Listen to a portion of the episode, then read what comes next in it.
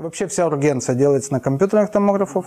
А поздние стадии инсультов, инфарктов, когда нужно посмотреть, как идет процесс восстановления, можно делать на МРТ. Это просто один из примеров, который показывает, что они пересекаются. Но если говорить о различиях, КТ очень хорош, где есть костные структуры, где есть воздух, магнит вообще не видит воздух, и в случаях ургенции. То есть в приемных покоях современных клиник обязательно стоит 2 томографа.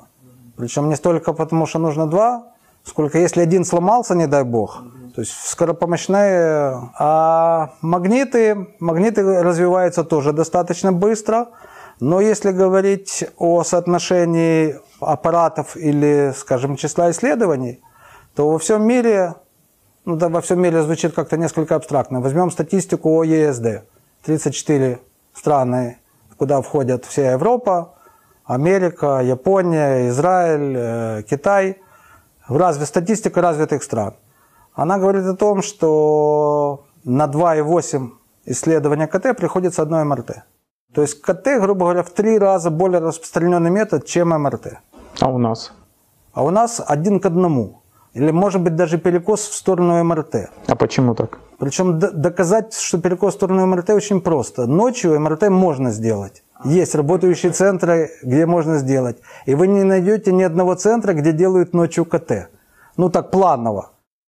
Хотя должно быть, если работает хотя бы один центр ночной МРТ, должно хотя бы 2 работать КТ. Перекос объясняется 2 причинами. Первыми, после Чернобыля, радиофобия, которая, в общем-то, имеет место быть, но немножечко сгущают туман, немножко нагнетают. А второй связан со спецификой закупки оборудования в централизованных закупках. Если на больницу выделяется раз в кои веки сумма на покупку оборудования, то, естественно, главврач хочет купить самое дорогое оборудование. Самое дорогое, магнитный томограф в 3 раза дороже, чем компьютерный, и он что, лох, он должен купить дорогое оборудование. Поэтому получалось, что оснащены магнитными клиники лучше, чем магнитно-резонансными томографами, МРТ, лучше, чем рентгеновские томографы.